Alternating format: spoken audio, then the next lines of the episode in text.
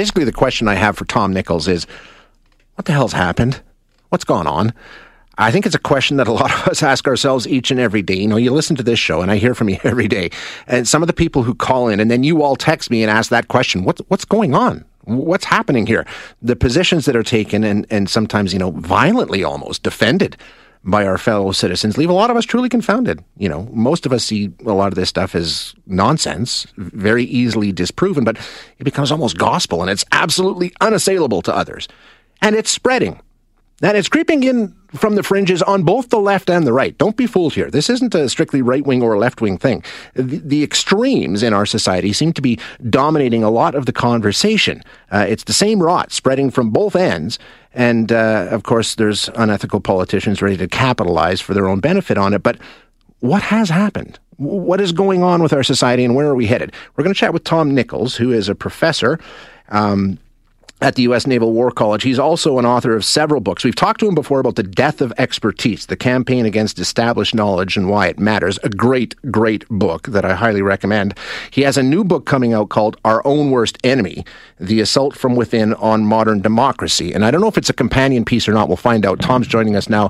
Good morning, Tom. How are you? Good morning, Shay. Thanks for having me. This new book seems almost an extension to The Death of Expertise, I think. I haven't had a chance to read it yet. You could send me a preview. That would be nice. But it seems like it's the obvious extension of what happened when The Death of Expertise and the Campaign Against Established Knowledge took place. This is the obvious outcome, right? They're definitely related to the same phenomenon in modern advanced democracies, and that problem is narcissism and self-absorption. Democracy relies on trust, it relies on cooperation, it relies on tolerance, and I would say we in the United States, but also Europe, Canada, the advanced democracies, because of affluence, long periods of peace, high levels of standard of living. We've just gotten used to things kind of being the way we want them to be, and we don't think very much about other people, and we certainly don't take seriously other people, which was part of the death of expertise problem, but it's a much bigger problem when it comes to the kind of extremism and anti-democratic attitudes you were just talking about. How does it veer into that extremism, though? Is it just boredom? Is it wanting to be part of a fight, have some excitement injected into your life? Absolutely. Boredom is a huge part of it. Almost 70 years ago, there was a writer named Eric Hoffer who said that societies are really ripe for an anti-democratic, illiberal takeover when they are bored. That boredom is one of the, deadliest things that can happen to a democracy. But it's also narcissism. It's also a culture of 40 and 50 years of putting yourself first, thinking about yourself, and not really thinking about your fellow citizens as people that you have to deal with or compromise with or talk to. And I think that leads to tribalism, which is people who agree with me are great. They're on my side, they're on my team, and the people who don't agree with me are the enemy, and they're evil, and they have to be defeated. And that seems to be where we are. There's not really any discussion at this point. It's sort of, I can tell by what T-shirt you're wearing whether or not I want to even hear what you have to say. Pretty much, and I'm not immune from that. I mean, I'm certainly not standing here as some example of saying, I've figured out how to do it right.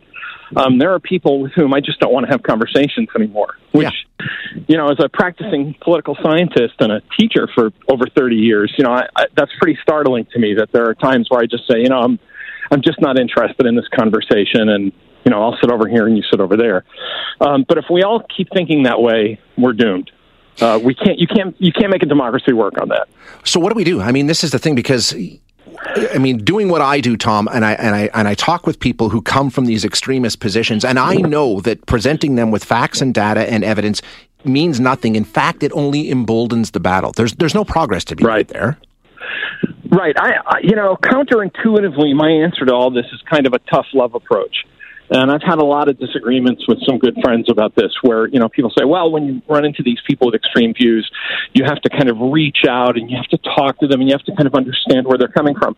I don't think that's worked. I think 30 or 40 years of trying to do that has blown up in our face. I think that we need to go back to a better and more stoic time where when someone says, Joe Biden stole the election with communist voting machines. You simply have to say, look, I'm not going to have this discussion with you. You're just wrong. Mm-hmm. And somewhere in your heart, you know you're wrong.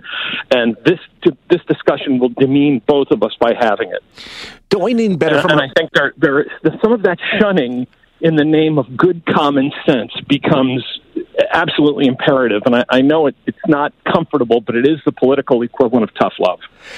What about the politicians? Where do they fit into this? Because we have them, in Canada, you have them in the United States, obviously, who are willing to sacrifice any sort of integrity, ethics, democracy itself in the interest of their own self-gain and pander to that extremist base.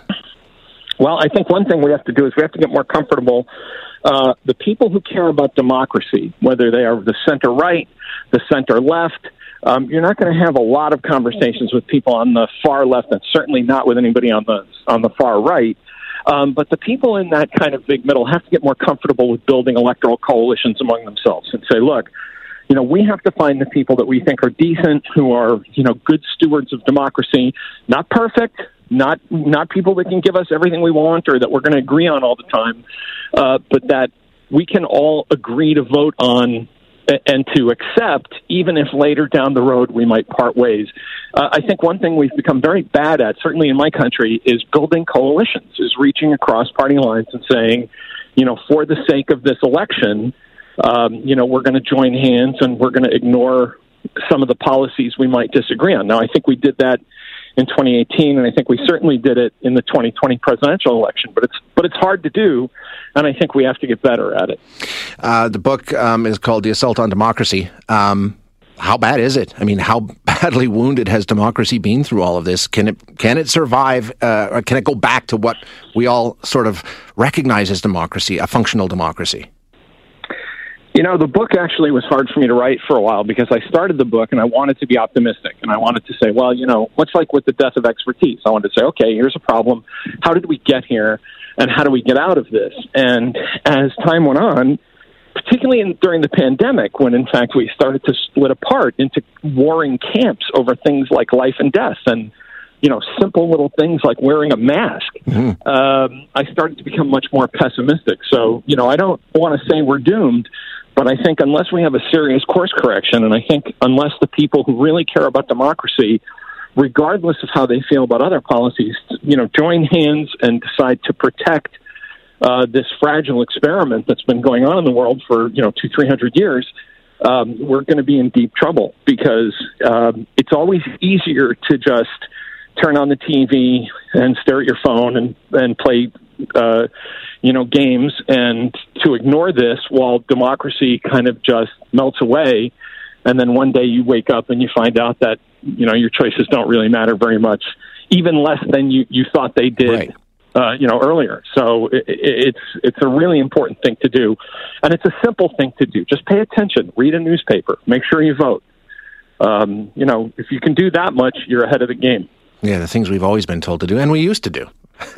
We absolutely used to do it, and we didn't think it was that hard to do. Yeah. And now we think we're just too, burdened and busy, and that's just nonsense. We can do this.